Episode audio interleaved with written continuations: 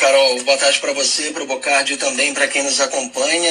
Essa morte de Tarcísio Meira aos 85 anos, vítima do coronavírus hoje, comoveu o país e provocou uma onda de homenagens a um dos maiores artistas brasileiros. Tony Ramos, que estreou na TV Globo ao lado de Tarcísio em 1977, na novela Espelho Mágico, classificou o artista como fundamental na história da telenovela brasileira, com uma trajetória eterna. Depois foram vários trabalhos juntos ao longo de mais de 40 anos de carreira e amizade. Além do sorriso largo e inesquecível, Tony Ramos lembrou em entrevista à CBN hoje a versatilidade de Tarcísio ao desempenhar papéis tão diferentes. A gente vivenciou muito isso, essa experiência, e de uma forma inesquecível. Inesquecível, ríamos muito, ele tinha uma risada ampla, larga e adorava ouvir as anedotas, que na hora de gravar era muito importante silêncio, e você via Tarcísio montado a cavalo, você dizia, Jesus, é um cavaleiro, parece que ele nasceu numa fazenda. A comunidade artística brasileira, autoridades e até mesmo instituições como clubes de futebol lamentaram em peso a morte do ator que ganhou a alcunha de primeiro galã de novela do país. Em um vídeo postado nas redes sociais, a atriz Fernanda Torres declarou que o ator foi um daqueles heróis que em raras vezes o Brasil foi capaz de produzir.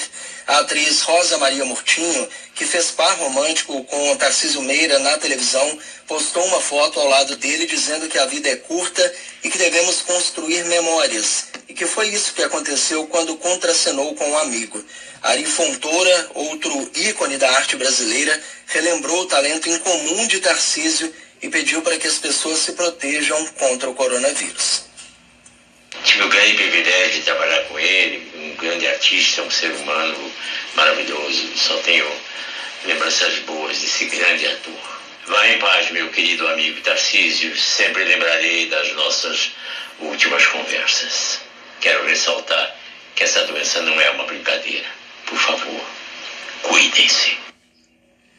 Já a atriz Bruna Lombardi, que fez sucesso ao lado de Tarcísio na novela Roda de Fogo em 1987, afirmou que ele deixa um legado gigante como artista. Em entrevista à CBN, também destacou o quanto ele era carismático.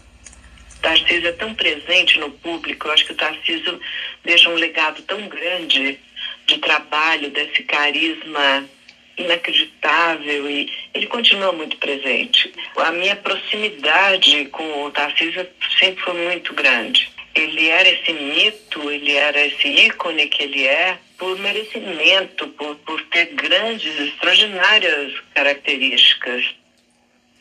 É um ícone mesmo e com uma carreira super premiada, né, Júlio?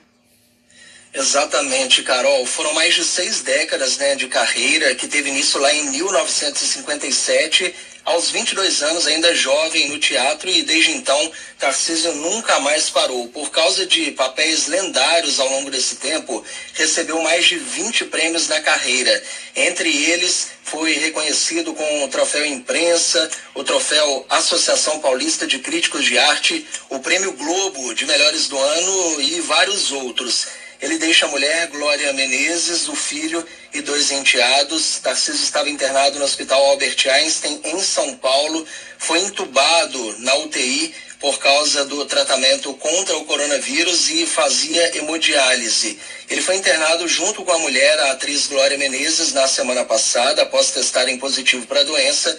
Glória segue internada em tratamento no mesmo hospital aqui em São Paulo. Lembrando que nenhum imunizante contra o coronavírus tem proteção completa contra a doença. O casal já havia tomado as duas doses da vacina, mas essa morte, como a do Tarciso, é exceção e os números mostram o quanto a vacinação tem sido eficiente no Brasil e no mundo, né, Carol?